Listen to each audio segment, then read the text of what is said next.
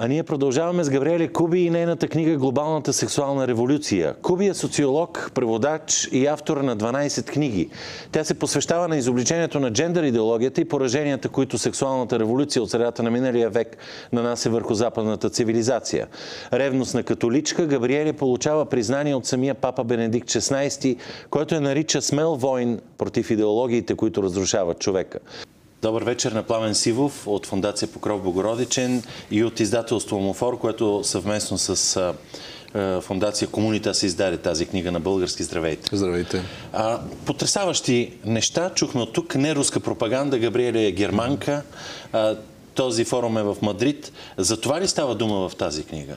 И какъв е вашия коментар на това, което чухме? Наистина, това, което чухме сега от Габриеле Куби, се отнася за една може би сериозна и съществено не, не единствената част от тази книга е за ранната детска сексуализация като част от а, глобалната сексуална революция и нейните плодове, които берем в момента. А, разликата между това говорене, което чухме преди малко от екрана а, и говоренето у нас, което все пак а, ние сме длъжни да поддържаме или най-малко да, да, да по някакъв начин да участваме, а, разликата е в това, че плодовете от тази политика, която сега тепърва в България навлиза или е навлизала през последните, може би, десет на двайсет години, в тези страни на Запад и в Америка този тип политики вече са факт, продължение на десетилетия и може вече да се отчете реалното въздействие на тези политики и да се отчитат ползите и съответно така, пораженията, пораженията в повечето случаи на чисто, ако щете, не идеологически основи.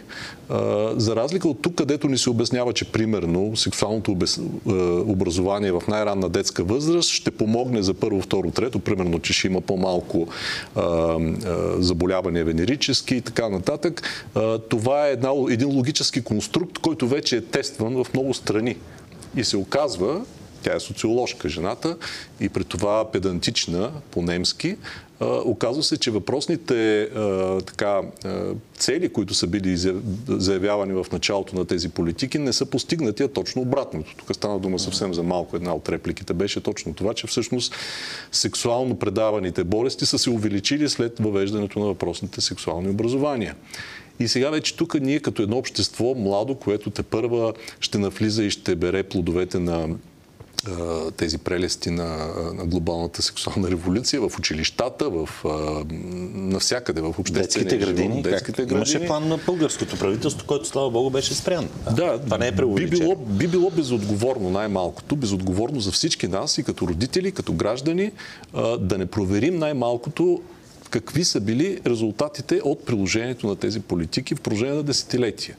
И тук, както виждаме, реакцията срещу този тип политики в световен мащаб в момента е много сериозна и тя е сериозна не само от така предполагаемо руски, консервативни, християнски и така нататък кръгове, както много често не се представят, а напротив, изключително сериозни социолози, изключително сериозни общественици, интелектуалци и така нататък се изправят срещу това, което вече се вижда с просто око, че не работи, че работи срещу обществата. Знаете ли кой е ужасът за мен в това изказване на Куби от книгата? Тя казва, това не е случайно, не е плод на, mm-hmm. на, на недоглеждане или на някакво витаене в облаците, на разминаване между добри идеи и, да. и, и плодовете, а това е съзнателна политика, която се провежда от ООН, от Световна здравна организация, от, българс... от институции, не български, от световни правителства и така нататък. Тоест, че това е промишлен, промислено провеждана идеология и политика. Книгата е изключително убедителна, най-вече с това, че дава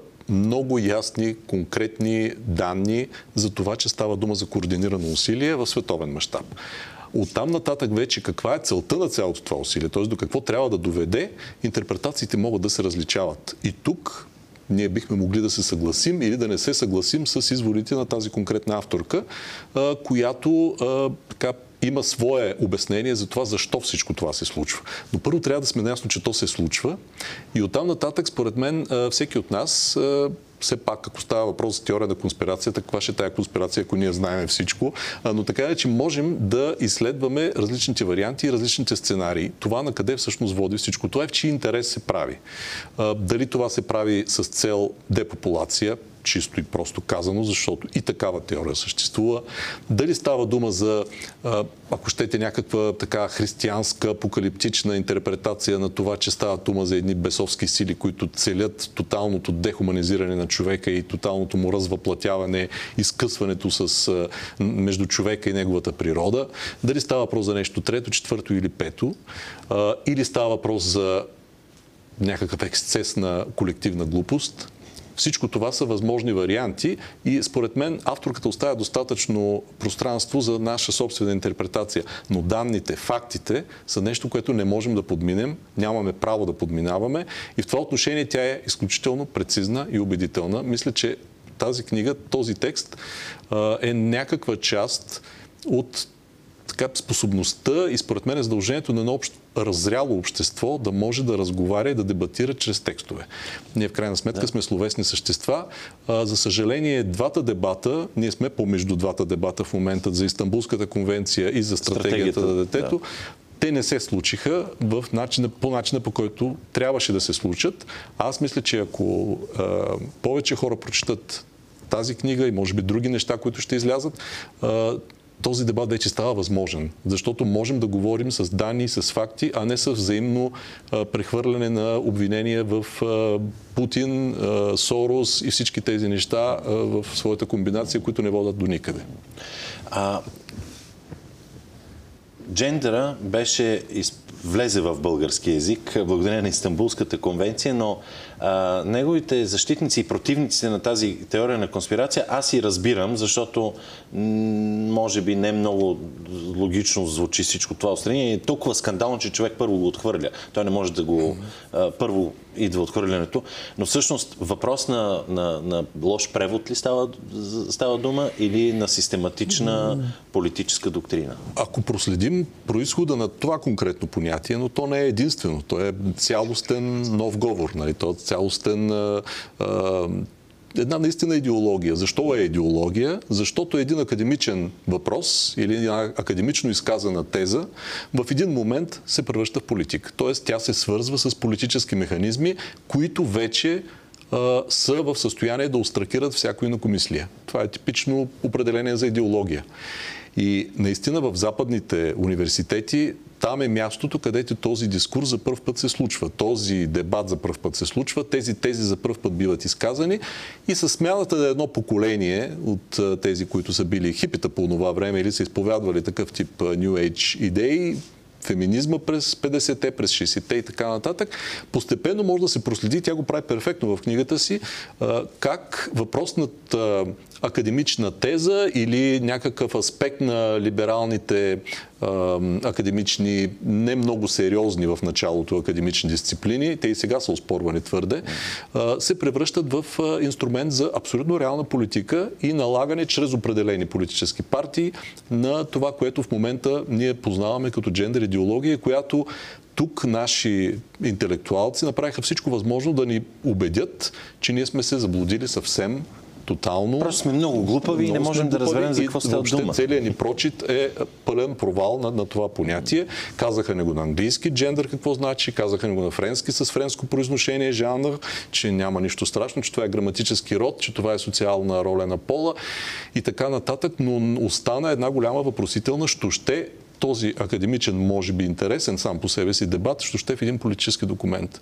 Защо да. се налага да бъде инструментализиран по този начин един, може би, валиден и интересен термин, но на, на този въпрос а, никой не отговори. А освен това, ако наистина не става въпрос за идеология, защо съществува толкова а, широко застъпено понятието джендър мейнстриминг, т.е. мейнстримване или превръщането на темата за джендъра в част от официалното, абсолютно общото говорене в обществото. След като нямаме джендър, за какво мейнстримваме тогава? Това са въпроси, които, за съжаление, в нашето обществено пространство прозвучаха изкривено. Прозвучаха изкривено и от двете страни. Едните казаха трети пол, другите казаха вие биете жените си и всъщност диалог така не се случи. За съжаление, това се случва и с стратегията за детето. Едни казват... Едни Ще, казват държавата иска да изнася деца и да, иска да, да не вземат трафика, децата да. в Норвегия. Mm-hmm. Другите казват, вие искате да биете децата си и затова нали, ги казват и тия неща. По този начин не може повече да се продължава. Просто няма, нямаме право и нямаме възможност, е, освен ако не искаме да рискуваме, да изглеждаме изключително глупаво отстрани като общество. А и това засяга самите основи на, на, на, на, на хората, защото унищожаването на свободата, в името на свободата, вие използвате и този термин, тя мисля, че и тя го използва, за, всъщност води до дехуманизация на самия човек, разрушаване на, на самата същност на, на, Точно на за това и хората реагират, защото става въпрос за тъканта на, на това какво е да си човек. Хората реагират инстинктивно и вчера на представянето на книгата в НДК доктор Николай Михайлов а, говори много интересно и а, доцент Свилен Тутеков, но доктор Михайлов каза точно това, че всъщност а, това, което беше ни представено от нашия елит като а, гласа на простия човек, по дефиниция а, отхвърлен и по дефиниция неправилен, всъщност се оказа верният тон, че така наречения прост човек, така наречения обикновен човек намери в себе си първооснованията, които не можаха да намерят и най-големите интелектуалци тук. Тоест, успяха да намерят в себе си и енергията, и как да кажа, правилната рефлексия, рефлексия на ръба на инстинкта на това какво е да си човек, в крайна сметка. Защото този тип процеси дълбаят много по-дълбоко от прости някакви държавни политики или точно технология как ще възпитаваме децата си. Норвежка програма, финансиране сериозни. И прочие други неща, да. които са съвсем различни. А, тук да покажем няколко думи за гласа на църквата. Той беше много категоричен и за... ние с вас много отдавна следим църковния живот. В последните години тя като че ли, според мое мнение, се намесва все по-адекватно, но продължават хора, които не познават в дълбочина църковния живот, да смятат, че тя е ретроградна, че тя е десе, че тя е остаряла, че едва ли не, не трябва да я има и така нататък. Какво ще кажете вие по този въпрос и за, именно по конкретната тема за, за, за Истанбулската конвенция и за стратегията на детето? Ами малко е парадоксално всъщност това, че в така официалното говорене, преобладаващото Фейсбук, социални мрежи и така нататък говорене, църквата наистина винаги традиционно е пришита към темата за национализма, към патриархалното, към ретроградното, към обреди, обреди и да, така нататък, ритуали. Към ДСЕ, нали, към държавна сигурност, към КГБ, към Путин, към сервилност, към Москва,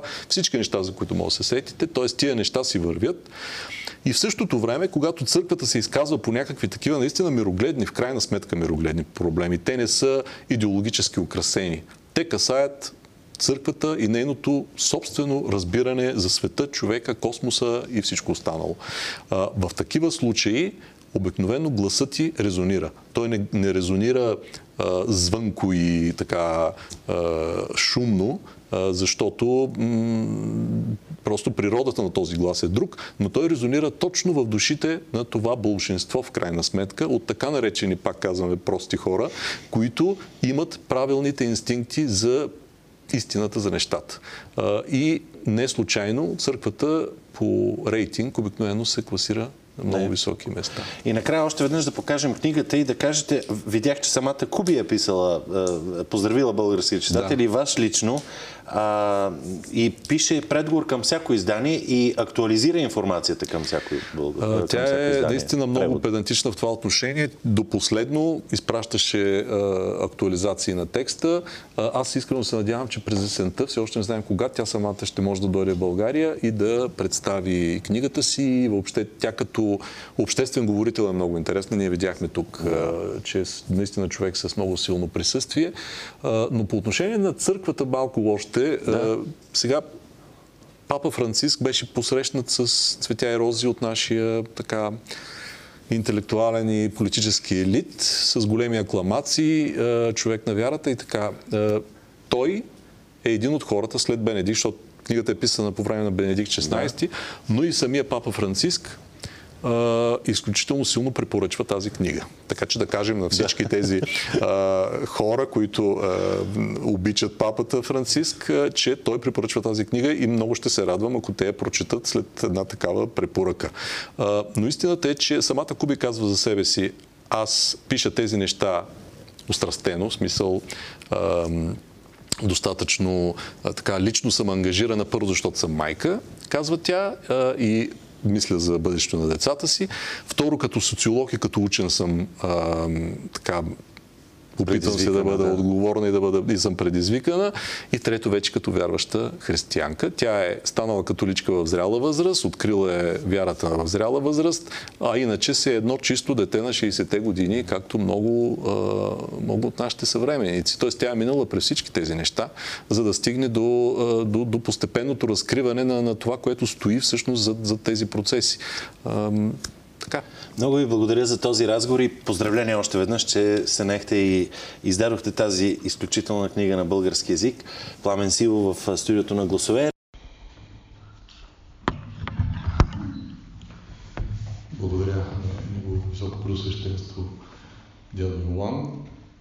Благодаря на вас, които сте намерили време в работния ден след работа да дойдете и да слушате не нещо друго, ами представяне на православни книги. Други въпрос е, че тази книга, която сега тази вечер ще представя, най-малкото не е от православен автор и съответно възниква въпроса защо издателство Столомофор се е хванало да го издава, да я издава и защо, разбира се, втория въпрос сме решили да я представим именно на седмица на православната книга. За тези, които познават нашата дейност, тук пък една скоба. Тази седмица на православната книга, както знаете, съществува вече двадесет и една години. Ние сме тук от първата такава проява. Почти не мисля, че сме изтървали някоя година да присъстваме с нашите издания. И слава Богу, всеки път, когато дойде тук, виждам, че щандовете стават все по-големи. Не мога да кажа, че хората стават повече, но най-малкото избора на книги вече е очевиден. А, преди така, православните издания наистина се брояха на пръсти. Сега вече не е така. В, тази, в това изобилие на православни издания с най-различен профил, по, да го кажем така, светоотечески ориентирани, по-свързани с съвременните богослови, някои с, само с съвременни старци и така нататък, се появява една книга, а, привидно аналогична а, на една немска католичка. А, при това не богослов, тя е с научен профил, жената е социолог. А, няма да крия от вас, че м- желанието да издадем тази книга в мен лично и в издателството се появи покрай дебатите около Истанбулската конвенция, които започнаха, да кажем, грубо преди две години. А, тогава силно впечатление ми направи м- трудността на, на християните а, и въобще и на ръководството на църквата да изрази по достъпен начин а, къде виждаме ние проблема с тази конвенция. Слава Богу, излезе едно, а, един добър документ от Светия Синот, който беше широко обсъждан а, и въобще тази м- тенденция Светия Синот да взема позиции по такива важни теми от обществения дебат продължава и сега с дебатите около стратегията за детето.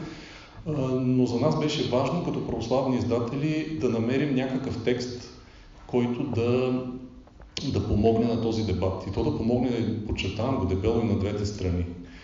Доколкото въобще се очертаха и се позиционираха някакви две страни в, в този дебат. Разбира се, те бяха политически обособени. От една страна хората с по-либерално, може даже да кажем ляво-либерална ориентация, и от другата страна хора, които се изживяват като консервативно мислещи, дясно-консервативни мислещи хора. Интересно е, че в рамките на нашата църковна община хора, които винаги съм смятал, че изразяват дясно-консервативни позиции, започнаха да поддържат ляво-либерални такива. Това беше парадоксално, но според мен една от причините беше точно липсата на достатъчно м- информация за това как този и подобни дебати са се развили в западните общества. Е, тази книга по някакъв начин помага Тя като един пътеводител в това човек да се ориентира въобще в темата за отношението на съвременната западна модерна цивилизация към темата за пола. Като разбира се, тази тема се разроява в чисто политическите си аспекти на темата за правата на сексуалните малцинства, темата за сексуалното образование в училищата или както авторката го класифицира според мен правдиво за ранната детска сексуализация. Темата за хомосексуалните бракове, темата за феминистското движение и, нейното влияние, и неговото влияние върху интелектуалните процеси в западните университети. Всичко това в една, как да кажа, откровенно дебела, но подривно богословски, би казал, книга или подвеждащо небогословски книга, небогословска книга, човек може да се ориентира доста успешно. Аз лично обичам такива пътеводители. Преди няколко години издадохме една книга на уважаване от всички доцент Димитър Поп-Маринов "Между вярата и разума", където той правеше един преглед на съществуващите философски, религиозни, въобще мисловни системи в, в света, от така, зараждането въобще на, първото, на първите опити за някаква интелектуализация на, на околния свят. Тази книга е нещо подобно. Тази книга се фокусира върху един конкретен проблем, именно темата за това в какво се е превърнало в момента, в момента феминистското движение и какви лостове за влияние то е придобило през последните, грубо казано, четирийсет-петдесет години и съответно механизмите, по които това се е случило. Затваряйки последната страница на една такава книга, човек наистина м- така я затваря с усещането за така, една скъсана завеса или една съдрана пелена. Наистина усещането е за това, че вече по друг начин гледаш на процесите, по друг начин гледаш на говоренето по тези теми в нашето общество, което разбира се е само е, отражение на това, което се случва на други места. Ние нямаме собствено наше говорене по темата, ние повтаряме това, което се чува на други места. Е, и съответно можете да видите и силите, които стоят зад, зад всичко това. Сега вече в интерпретацията на това, кои са тези сили, какъв е техният дневен ред, какви са техните цели, крайни цели и така нататък, човек може да се съгласи или може да не се съгласи с изводите на авторката. Когато тя прави този обстоен анализ на идейните течения, които започват от ранния феминизъм, петдесетте-шейсетте години, особено в американските университетски кръгове, как въобще бива въведена темата за сексуалните малцинства в западните общества, по какъв начин всичко това в един момент се води до появата на джендър идеологията на Джудит Бътлър и дали това е реално идеология или не е, както се опитват да ни убеждават включително наши интелектуалци. При всички положения човек е напълно свободен да се съгласи или да не се съгласи с изводите на авторката за основите на всичко, на всички тези процеси, но по никакъв начин не може да пренебрегне описанието на процесите и фактологията, която тя с така немска прецизност и изобилно изсипва на тези няколко стотин страници. Цитирането на множество документи, международни документи, на международни организации, статистики, резултати от научни изследвания. Всичкото това в своята съвкупност ни дава една много така, пълна картина за ситуацията на този тип дебат в съвременния свят.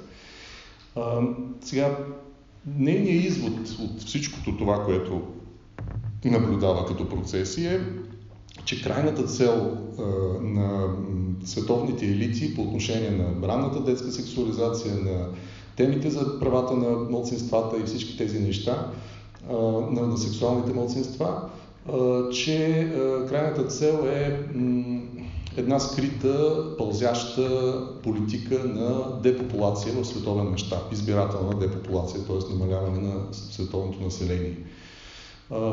Аз трябва да призная, че съм малко скептичен към а, един такъв едно, едностранчив извод.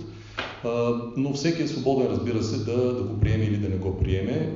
Аз предпочитам, когато става въпрос за конспиративни в същината си теории или тези, така да прилагам класическия бръснач на Окам, този принцип в научното познание, където се казва, че обикновено по-простите обяснения са и с по-висока степен на вероятност.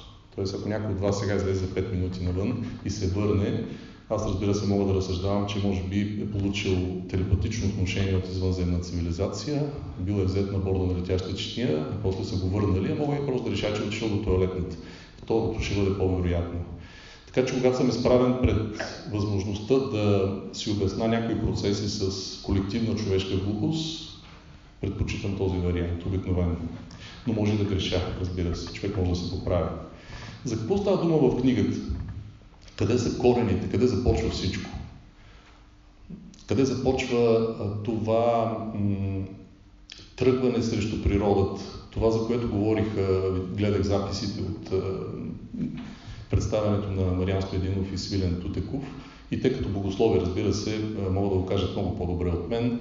Те говориха за дехуманизацията на човека, за това възчеловечаване или развъплътяване, за скъсването с природата, за а, преобръщането и а, подриването на въобще на понятието за свобода в, в съвременния свят. И аз не мога да го кажа толкова добре като тях.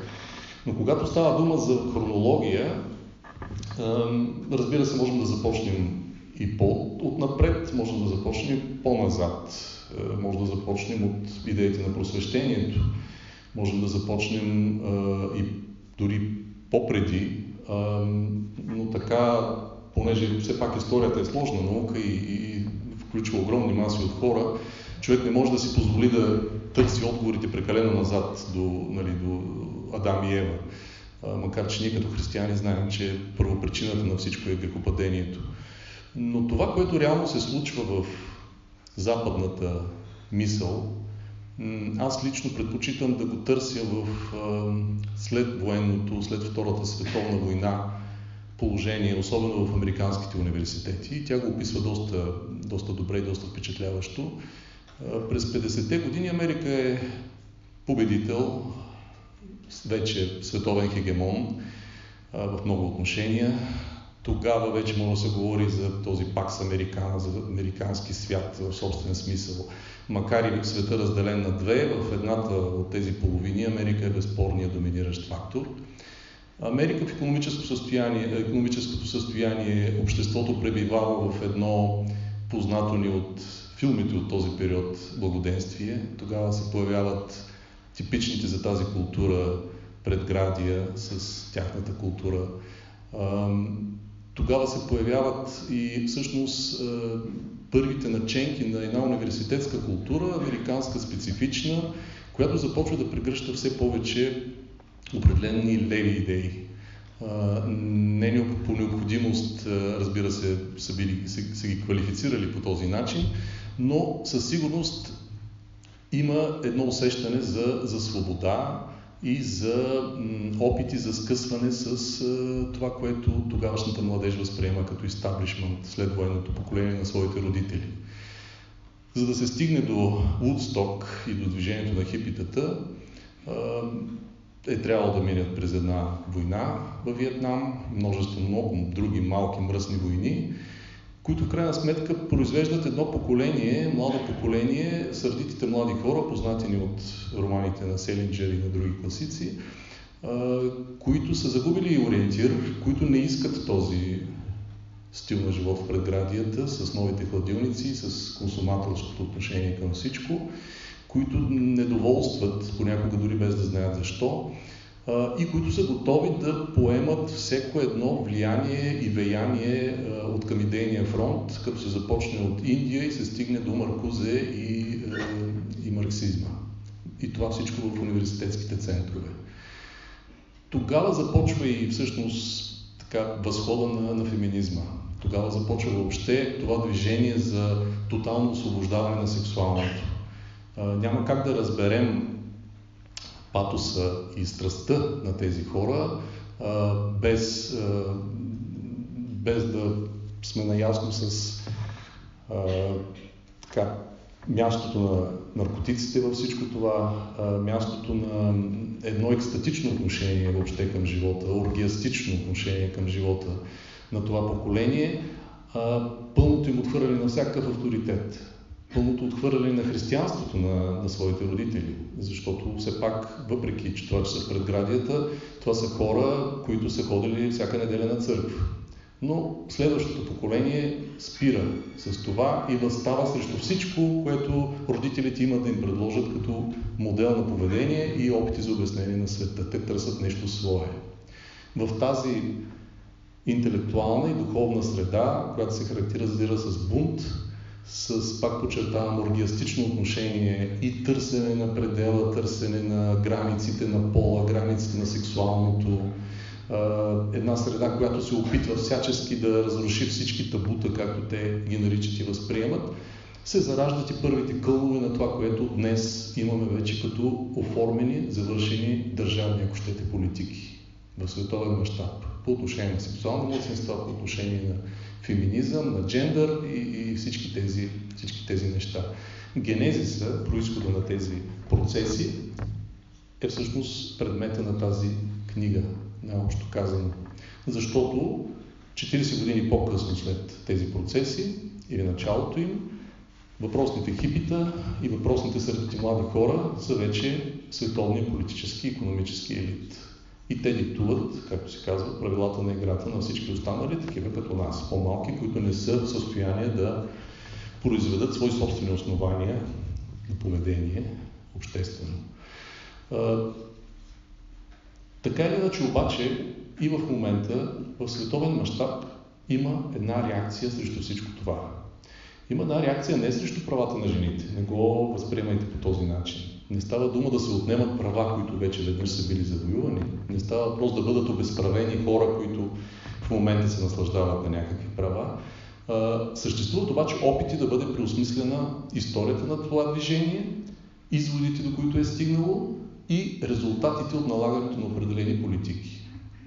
Нека да го кажем, пример, да дадем един пример по отношение на ранното сексуално образование в училищата. В книгата ще видите описание къде това е започнало, къде това е възникнало като идея, как е било прокламирано в началото като цели и като задачи и до какво е довело. В момента, примерно, ако отворите някакви типични НПО проекти в България, ще видите, че аргументацията за такова сексуално образование неизменно се върти около темата за предпазване от венерически заболявания на младото поколение, предпазване от ранни аборти при малолетните, така един дълъг списък от цели.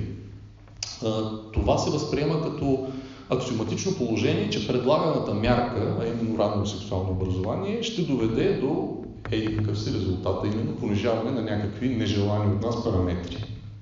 Оказва се, че на местата, където тези политики се предлагат и се прилагат от години, подобни емпирични данни за ефект няма.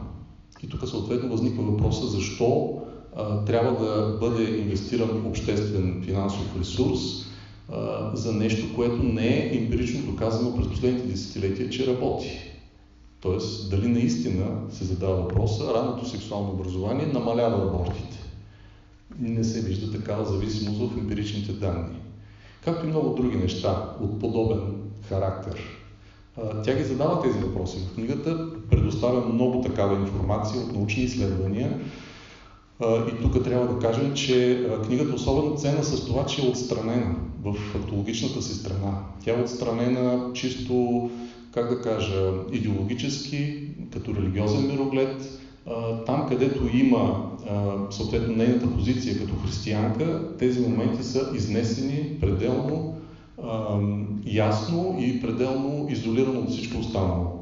Тоест тя не си позволява нейната позиция на, на, на, на християнски чувстващ и мислещ човек да влияе върху тази преценка, когато работим с емпирични данни. Една, един друг такъв пример от книгата, който, за който се струва да се замислим, вие си давате сметка, че един от основните въпроси във всяка една съвременна политическа платформа, на всяка една партия е отношението към хомосексуалните бракове. Ние като християни, разбира се, знаем какво да кажем, знаем как да мислим, знаем как да се отнасяме към този въпрос, но представете си, че не сте християни за момент, че трябва да се ориентирате в една такава ситуация и какво имате на разположение. Нали, обикновено човек има собствената си глава на раменете или казвам по друг начин, има здравия разум. И съответно Куби дава този пример, въпреки всички претенции на Л Г Б Т движението, така нареченото движение на лесбийки, геи и така нататък, хората, които реално водят такъв начин на живот, в почти нито една страна не са над един процент. А официално средностатистически са около нула цяло и пет процента от населението. Темата за хомосексуалния брак в такъв случай касае нула цяло и пет процента от населението, бихме казали ние, но и това не би било вярно, защото отношение към брака в рамките на тези нула цяло и пет процента имат не повече от трийсет процента от въпросните нула цяло и пет процента. Тоест хората, които реално биха искали да сключат хомосексуален брак, да го кажем така. В същото време тази тема присъства непропорционално, тежко в обществения дебат. Тоест интересът на една такава малка част от населението на фона на спадащата изобщо брачна институция в световен мащаб, особено в цивилизования свят, се оказва една невероятна диспропорция спрямо обществен ресурс, който се влага в нея. И като дебат, като политически, като интензитет на дебата, и като чисто икономически ресурс, защото става въпрос наистина за милиарди, които се влагат в темата, примерно за хомосексуалния брак и за свързваните с него права на сексуалните малцинства, бюджети, които са съизмерими с бюджетите на света за космически изследвания. Това дали е оправдано? Тоест, къде тук е здравия разум? Нали, ако трябва да направи един паралел, представете си колко би било забавно, ако примерно филателистите с оглед тия деца събират марки, с оглед на това, че вече имейлите измесват почтите, се почувстват засегнати във своите интереси и кажат направете нещо, защото не сме унеправдани. И темата за марките и за това, че трябва да се продължи да се печатат марки, да присъства във всеки един политически дебат. Би било абсурдно, разбира се. Но нещо такова се случва с темата за сексуалните малцинства.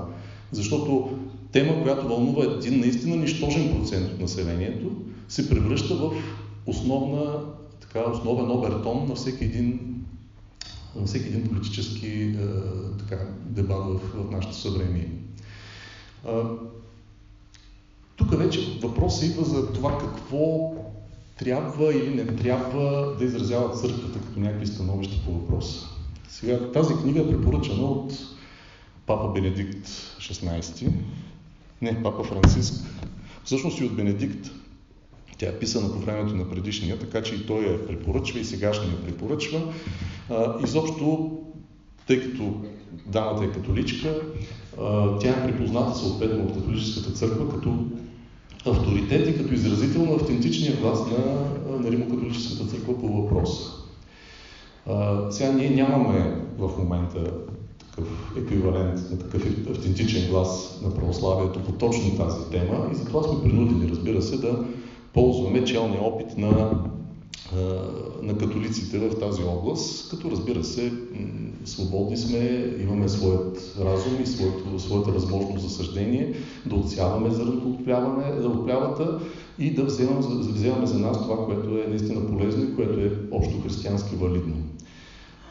Радвам се, че по повод това последно писмо, което беше публикувано от Светия Синот на няколкото търновски богослова, че църквата в ръцето, в ръцето на нейното ръководство изразява някаква готовност да работи по тази тема, така, щото да бъде формулирано някакво общо църковно, убедително и вдъхновяващо послание или становище по тези толкова важни въпроси. Аз даже имам чувството, че може би бъдещите поколения християни може и да ни простят, ако нямаме или имаме погрешно становище по някой въпрос, като събора в Крит или Украинската автокефалия, но липсата на становище по тези въпроси мисля, че малко по-трудно ще не се прости, защото тук става въпрос наистина за основополагащи жалони на въобще нашата битност на християни, които биват атакувани от сили, по начин, по който не ни оставят кой знае колко пространство за маневри и за, а, за изразяване на свободно мнение. Тъй като идеята, идеята, разбира се, че живеем в едно общество, в което всеки може да изразява своето мнение, се оказва силно проблематизирана точно по тези въпроси. Оказва се, че се налага един ред интелектуален, политически, университетски, медиен, културен, който все повече ограничава свободното изразяване на мнения, които не съвпадат с зададената така генерална, да не казвам партийна линия по тези въпроси. И за християните ще става все по-трудно да говорят свободно и да изразяват а, своето мнение. А, защото очевидно тяхната гледна точка по тези въпроси ще бъде автоматично, автоматично причислявана към а, така, ретроградните, а, мракобесни и така нататък сили, които трябва да бъдат по всякакъв начин, включително чрез законови мерки, остракирани и ограничавани. Чуваме такива призиви вече. В рамките дори на нашия тук постен и почти никакъв дебат по тези въпроси.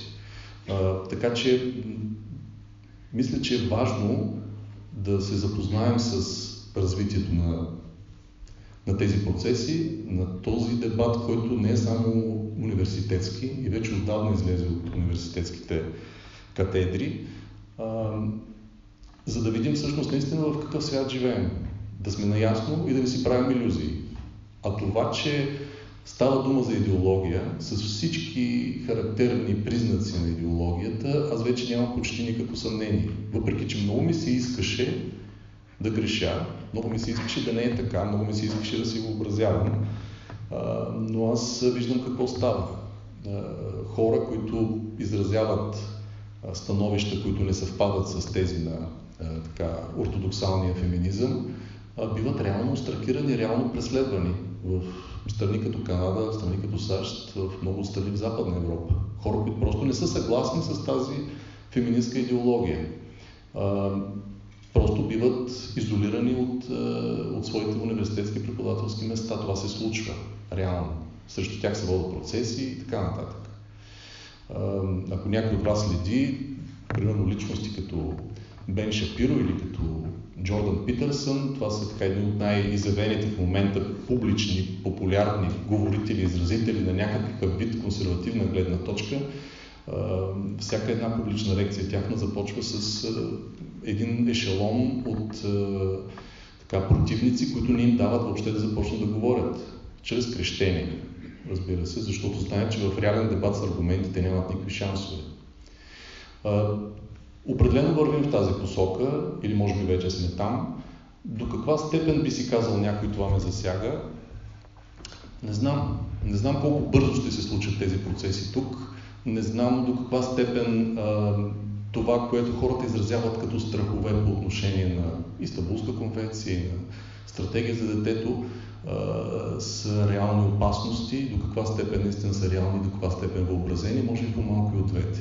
Може би истината е някъде по средата, но според мен като общество сме длъжни м- да сме готови за някакъв нормален разговор.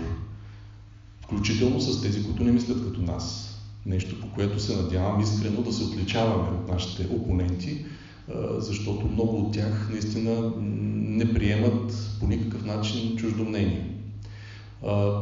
Църквата в някакъв смисъл е принудена да се позиционира в този дебат. И тук рискът, разбира се, е тя да се позиционира по партийно-идеологически принцип. Това трябва, според мен, да се избегне.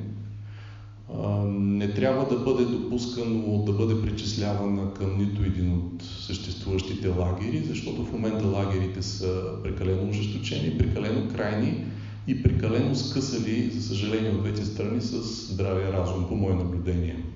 Дебатът е ожесточен по един начин, който не предполага спокойствие, изслушване на другия и търсене заедно на някакви общи решения. Ако църквата може да приеме една такава линия на поведение, една такава роля по отношение на тия два дебата за конвенцията и за стратегията на детето, които са само повод и само външната страна на много по-сериозни както казаха онзи ден Свилен и Мариян, антропологични и богословски проблеми, защото това ще бъде някаква врата към много сериозна дискусия. Затова мога само да се радвам, ако се случи. Пак, се, пак казвам, искрено се надявам участието на църквата да не бъде опорочено и да не бъде превърнато в поредната идеология, независимо с какъв знак. Но това е едно предизвикателство, което стои пред всички нас. Това, че издадохме книгата, е някакъв свършен факт. Авторката ще бъде в София тази седмица, в неделя.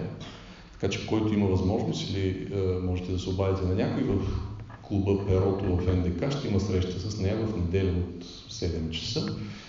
И тя ще каже много повече и предполагам много по-интересни неща.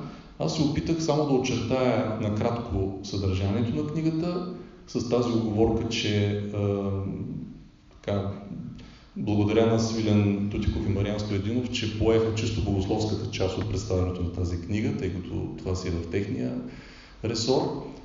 Аз мога да кажа само като един читател и като родител, и като християнин, че наистина това е книга, която си струва човек да прочете е, с нагласа за това да, да, да, да, да си изясни процесите, които в момента текат и които в крайна сметка ни засягат, защото става дума за реално законодателство, което вече се прекарва на много места и в България, и за е, едно цялостно отношение към света, детето, семейството, пола, е, човека. Е, няма как християнското съзнание да няма отношение към тези въпроси. Благодаря ви за вниманието. Ако имате някакви въпроси, заповядайте.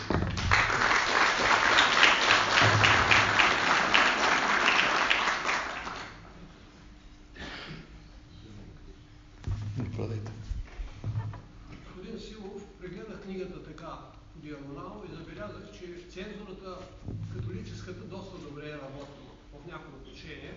Е, не се изненадваме. Наше засегна малко богословската страна. Защото вие тук докоснахте а, за ранното сексуално възпитание в училищата. Но авторката, умишлено или неумишлено, не мога да кажа, не е стъпала на библейски основи. Този проблем е стоял в древни времена с юдейската нация. И ако отворим книгата Второзаконие, ще видим един много интересен съвет, който е даден на родителите, че ако една дъщеря е прелюбодействала в дома под покрива на баща, т.е. неомъжена, родителите да я заведат при старейшините и тя да бъде убита с камъни от целия народ. Ето, какво имате предвид да стъпим на библейска основа? Стъпим... Защото е бил и хиляди години. Така. Второзаконие, Моисей и Тавета, обаче богословски Бог от бъде минало, настоящото и бъдеще не е ли един и също, и не се променя. Това, което го е казал, някои мъжи и днешно време, ще ви кажа съвременен пример. осемдесета година бях в една далекоизточна държава, Виетнам. Там десет процента от населението е католици. И случайно научих, че този принцип се ползва и от настояща. Една студентка казва така: ако майка ми разбере, че аз съм се загубила действеността, преди да се омъжа, тя ще ме убие. Това от ранно да се е казало. Как, що и така. И никоя момиче не смее да тръгне по мъже и т.н. Ето, рано бих казал християнско възпитание. И ако трябва да се към България, към България трябва да започне още в училищата в първи клас, къде изучаването на религия, християнската религия. Разбирам, добре. Благодаря. Да. А, може би наистина и това е начин да привлечеш някой към вярата, като го заплашиш, като му цитираш Стария Завет. Това също е възможен начин. Аз лично не съм сто процента привърженик на това. Други въпроси, изказвания?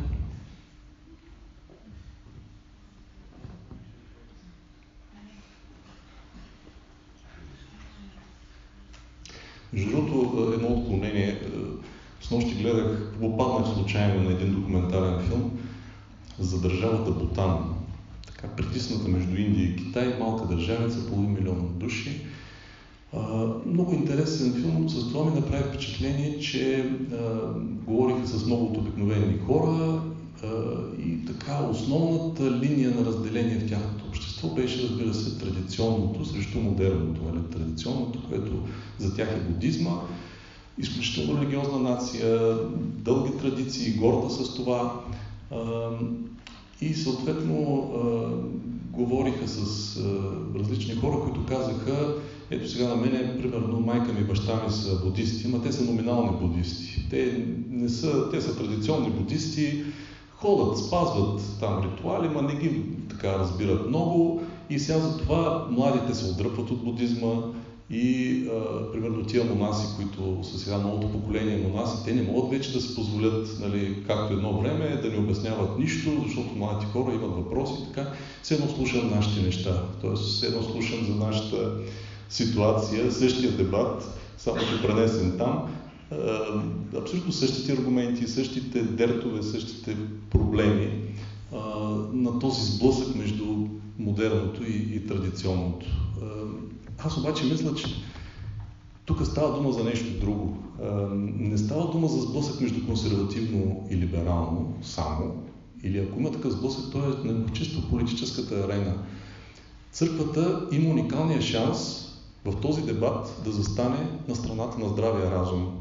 Дори може да си позволи да не използва собствено библейски аргументи, което е уникален шанс, ако се замислите. А, защото много ясно какво ние ще кажем като християни. Естествено, ще цитираме Стария и Новия завет, а, според така възпитанието и натюрела си, а, но а, все по-малко хора реално в нашите общества могат да си позволят лукса да мислят с главите си, да спорят с аргументи, да спорят разумно, и ако църквата може да помогне християните да участват в един такъв дебат, без да развяват шлейфа, че са християни и байрака, че са християни, от това ще спечели много и самата църква, и обществото като цяло. Не казвам, че трябва да загърбим идентичността или си, или да криеме какви сме или що сме. Казвам само, че в момента църквата е в някакъв вид просвещенска ситуация. Ситуация, която може би професор Каприев може да направи паралел с други епохи, когато църквата е била на страната на високото знание, подплатено, забележете, с аргументите на здравия разум. Нещо, което мене винаги ме импонирало, и затова издаваме и хора като Габриеле Куби, и хора като Честъртън, и затова обичам и автори като Си Ес Луис, примерно, като много християни обичат Клайв Стейпълс Луис.